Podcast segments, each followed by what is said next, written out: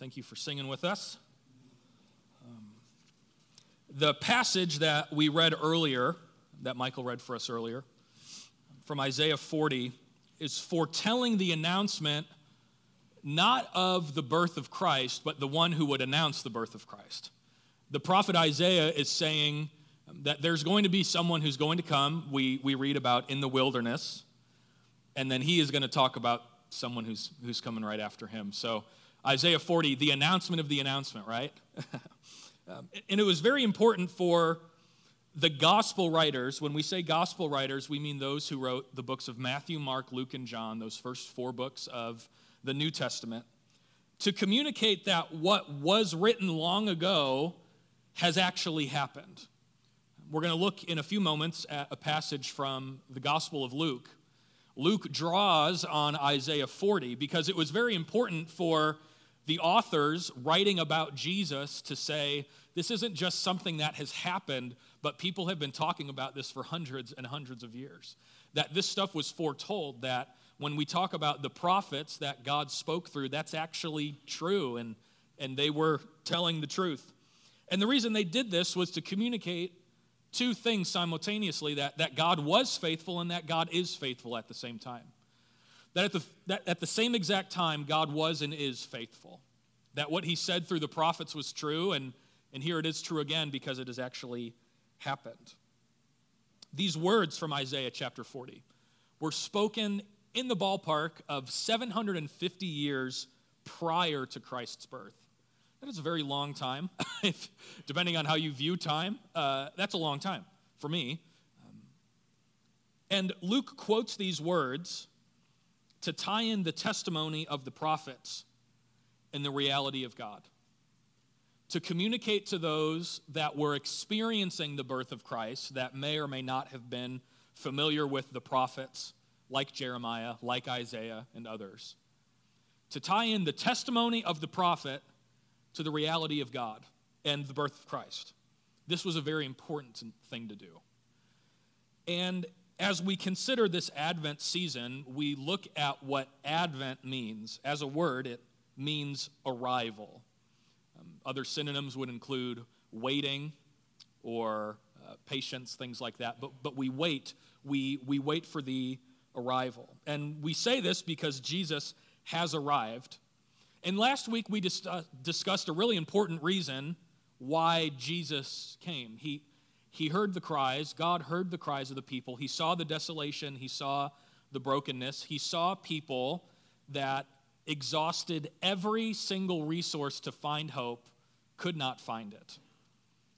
And so he sends himself as that hope.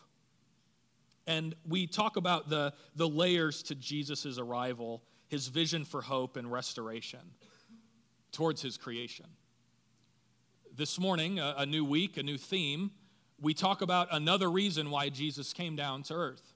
Um, and it is this Jesus came to announce and inaugurate the kingdom of God.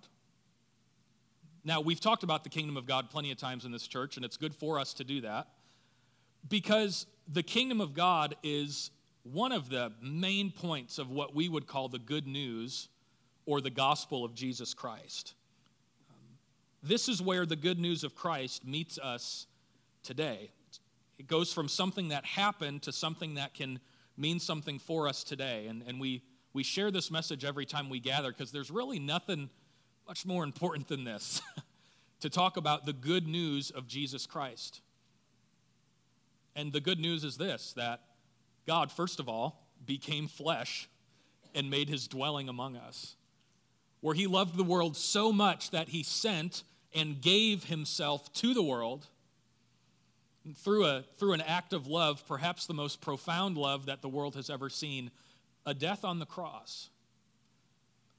Something particular about the death on that cross is that the life of Christ did not warrant such a death.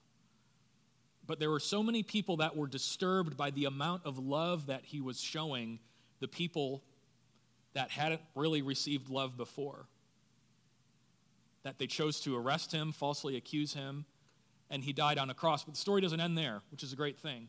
It's that he does indeed die, like humans do. We, we die, and, and he does die as well. He's buried in a tomb, And three days later, he rose from that grave.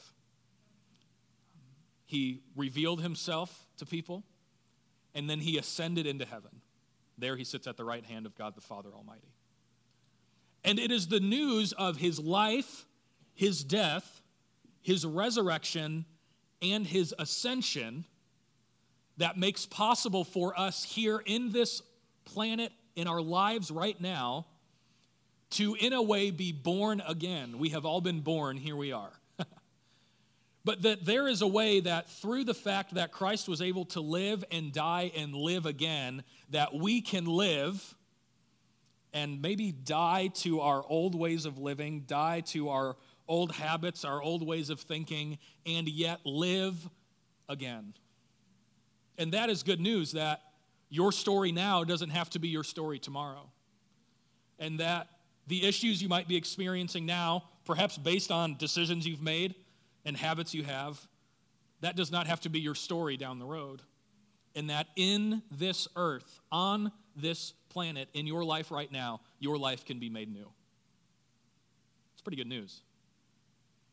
And we believe that those who have taken heart to that news, and those that in so doing have made Jesus the Lord of their life, saying, I know that I had a certain way of thinking, I had a certain way of viewing the world, I had a, a certain way of going about decision making and things like that. For them to turn their focus and say, But there is a Jesus, there is God, who has perhaps different ways of viewing the world, and he has different things for me.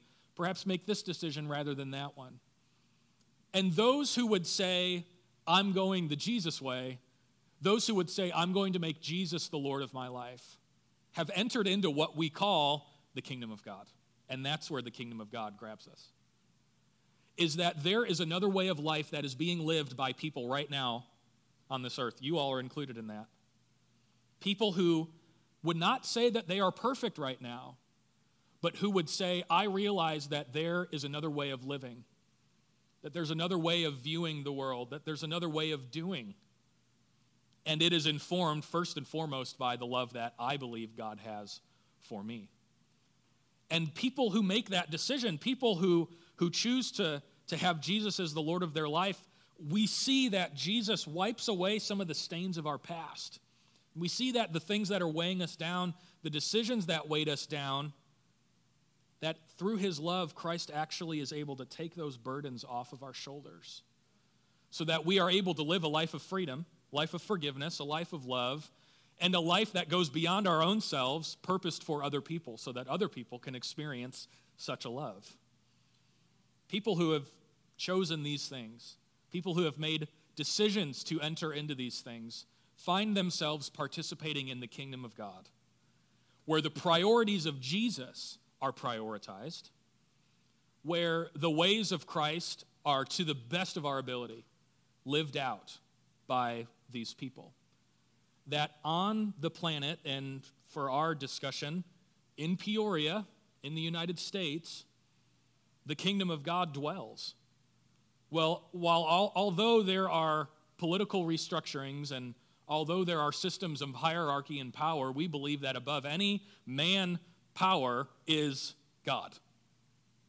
We believe that we can get up there and we can li- live in this world, but not of the ways of the world.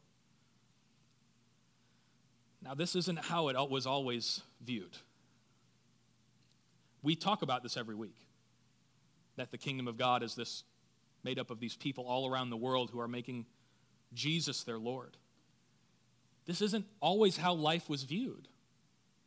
Kind of hard to get there, but this is when it actually becomes a reality, is when Jesus has his earthly ministry. It wasn't always a reality for people. Jesus came to announce and inaugurate the kingdom of God. Salvation and this kingdom come with Christ's arrival. That's one reason why Advent's really important. it's because the good news that we proclaim weekly it kind of begins with this Advent season, this Christmas season, where God comes down. Humanity participates in the kingdom of God that Jesus announces and inaugurates, but humanity does not control it. And that's very important. it's this book of Isaiah that we read out of earlier that I want to read out of again. Um, if you're following along in any way, this is going to be Isaiah chapter 9, verses 6 and 7. Um, and we have the words on the screen as well.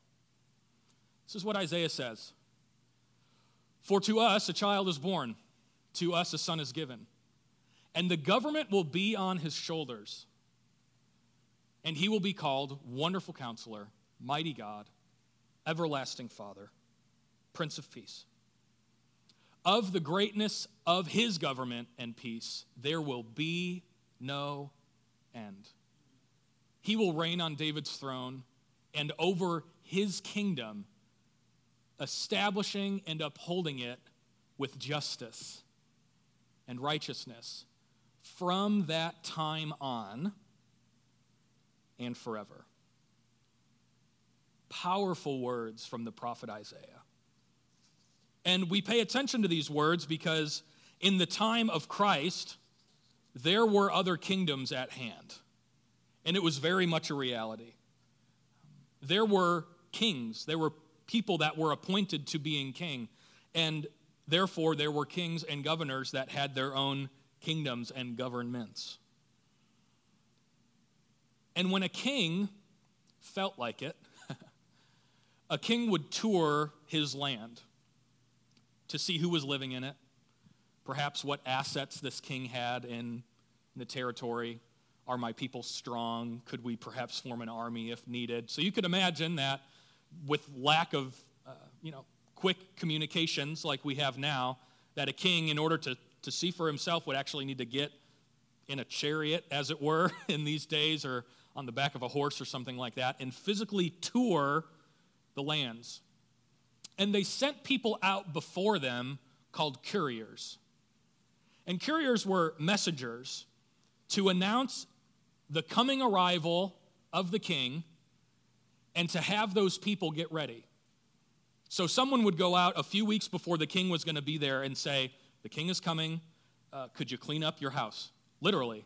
Could you, could you create this city block, your village, this area? Could you present it nicely for the king who is to come? This is something that happened. Worldly kings, earthly governors were going to tour the land. They sent someone out before them to prepare the people for the coming of that king. And the first half of Luke chapter 3, and this is where we're going to be for the rest of our time, is Luke 3, tells a story of John the Baptist. John the Baptist is Jesus' courier. John the Baptist is the one that we read about in Isaiah chapter 40 that Michael read just a few moments ago. The person that was foretold to go ahead of the king, King Jesus, and ask people to prepare. So if you're going to be following along with me today, Luke chapter 3, if you don't have your own Bible, there's Bibles by your feet um, in the, uh, at the bottom of one of the chairs. We're going to be on page 1595 if you want to follow along with one of those Bibles.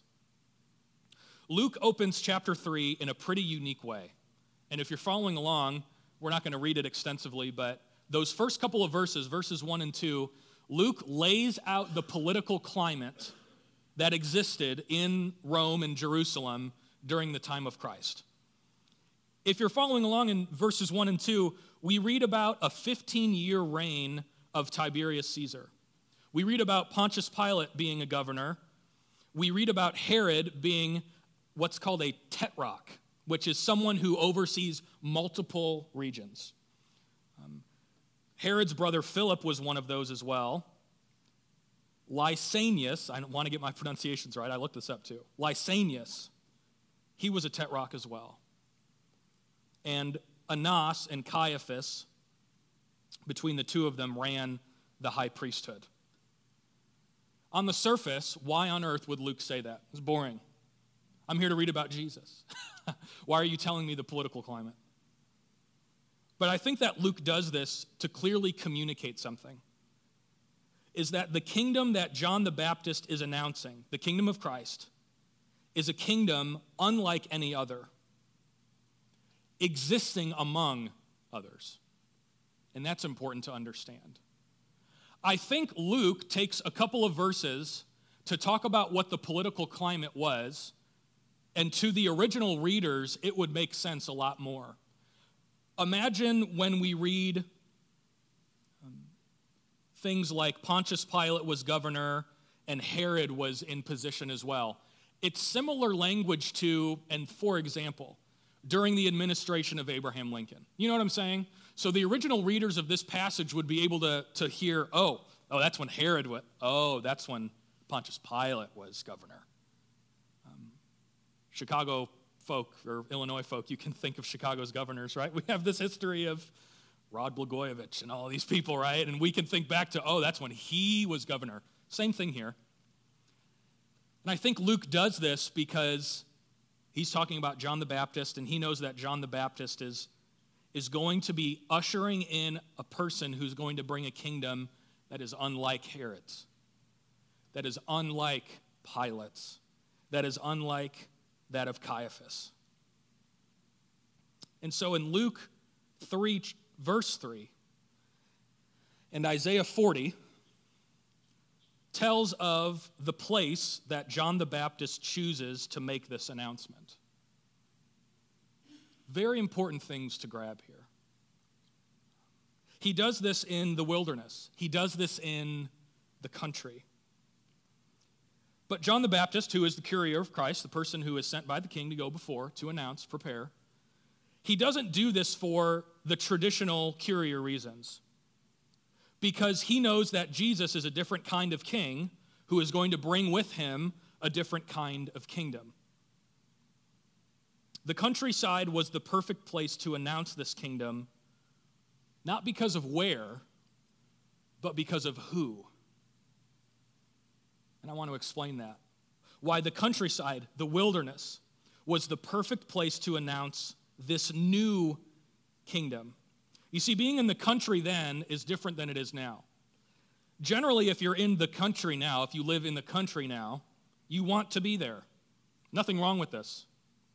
You want the land, you want the space, uh, you want the, you know, perhaps a place to grow something. You know, we kind of forget about it, but farmers live in the country, right? Because they need the land, they need the area to do their job. So now you, you find yourself in the country more or less because you want to be there. You want the acreage, perhaps you want to be a little bit farther away from the city center. That was not the mentality of country folk in the time of Christ. If you were in the country then, it's because of a number of things, all of which have some weight to them. One is that you were on the run. you could imagine that if you were trying to flee someone, then you would get to where people aren't. So you would hang out in the wilderness in the country. If you were in the country then, perhaps you were pushed out of the city center. You were so neglected that, that society just kept saying, Could you get out, please?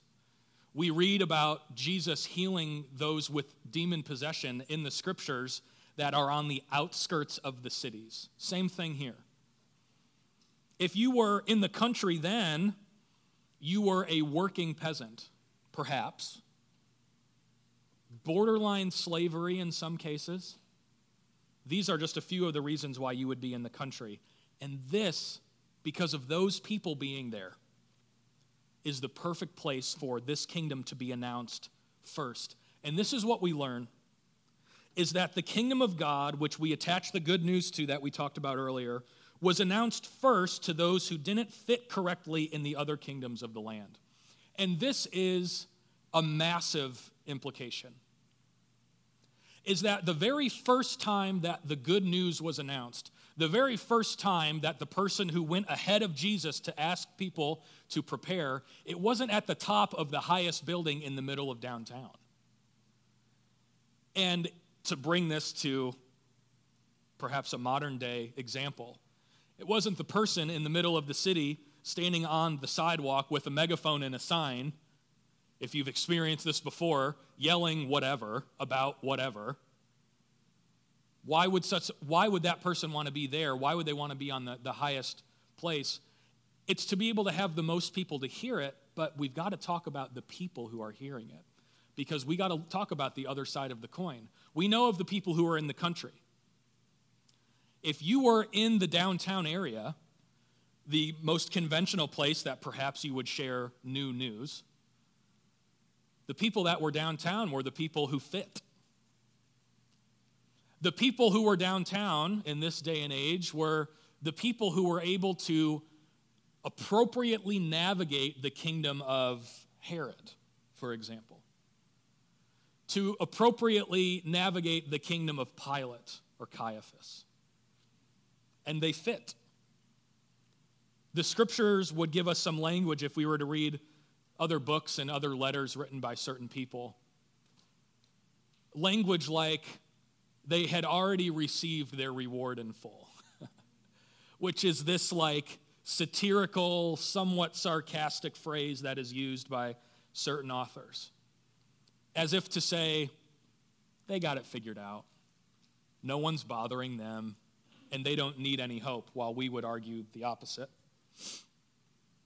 The coming of Christ is the best news for those who are struggling to find a place to belong. So that's why John the Baptist went to the place where people were not that had the pomp and the circumstance, not the people who controlled the newspapers, if there was such a thing, not the people who had the influence.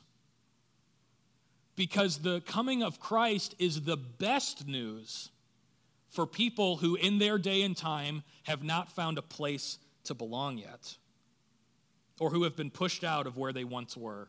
Maybe people who belonged before, but then got pushed out. It's the best news for them first.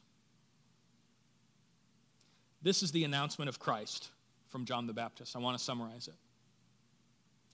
A new king is coming, and he wants to see everyone.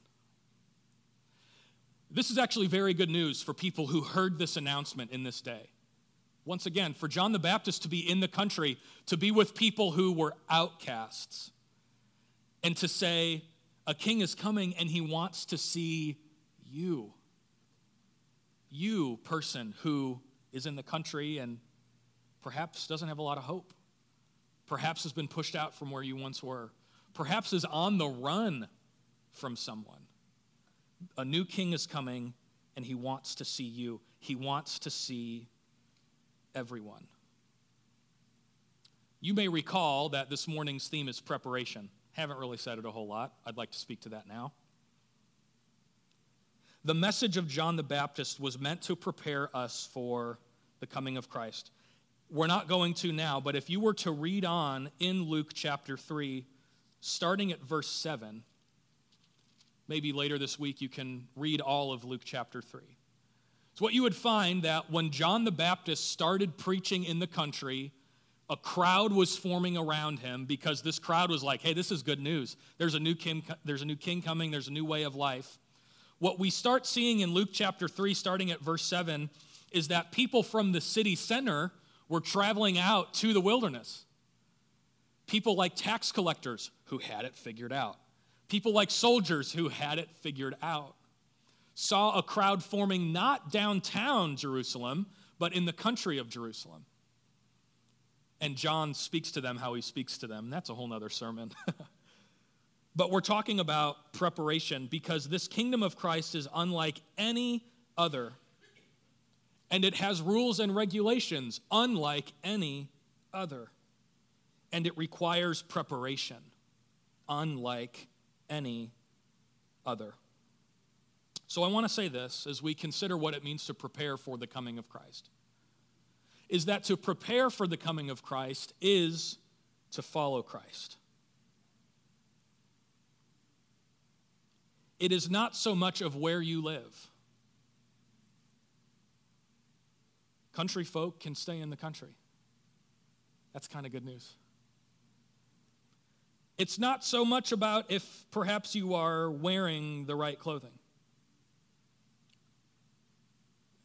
It's not so much if you have the right amount of whatever.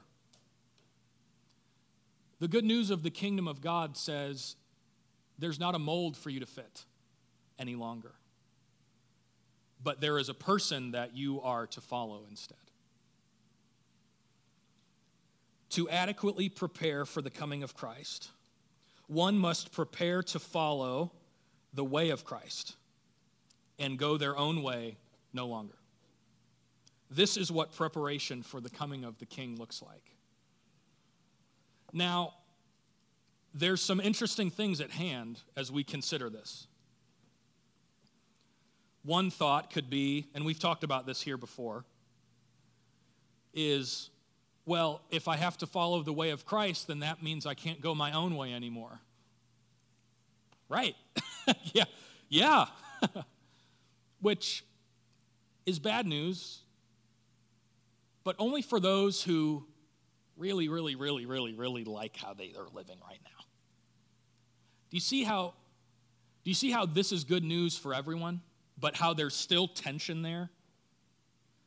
Jesus comes, John the Baptist is announcing this new kingdom, and he says there's a new king coming. He wants to see everyone, not just the people who fit right now. And, and he's talking about this Jesus who's going to inaugurate and announce this kingdom where there's not a mold where the people in the country and downtown can be in it, and the people from this country and that country can be in it, and the people who wear those clothes and those clothes can be in it. This is really, really, really good news for the person who, from time to time, feels like they don't belong, who, from time to time, feel like they're getting pushed out, who, from time to time, feel like there is a structure that is surrounding them, whatever it could be, and they don't necessarily fit. The good news of Christ is saying, But I want to see you. So prepare. Get ready to follow a new way. Probably easier for someone to hold on to that when they're looking for a new way to go. So if you're in this room and you're looking for a new way to go, the king is here. He wants to see you. And the best way for you to prepare is to make a decision and say, I'm going to follow that king now. Because that's a king who actually wants to see me. Now,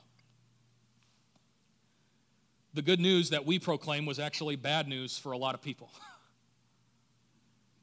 we read on in Luke chapter 3, it was, it was bad news for soldiers who were taking advantage of people. It was bad news for tax collectors who were charging way more than they should have. It was even bad news for some of the pastors who were allowing some people to come to the temple and not allowing others. And there's preparation that they need to go through as well. And John the Baptist speaks to those people in the remainder of Luke chapter 3. But maybe you're in this room and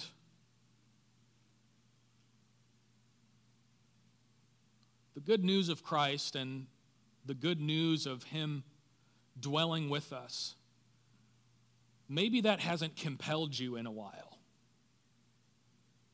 Maybe that hasn't actually sounded like a message of hope. Maybe that isn't the thing that gets you out of bed in the morning. and maybe that's not the thing that encourages you to, to smile and wave and be generous and kind. I'm wondering if there's different ways that we need to prepare then. Perhaps the ways that we're preparing for times where we enter into the presence of Christ, maybe we're, maybe we're preparing incorrectly. Maybe there's a preparation that needs to take place, not in our physical worlds, but in the ways that we think. Maybe we need to prepare our minds for something new. Maybe we need to prepare our hearts for something new, something that the Spirit of God would do in, a, in us. So, prepare.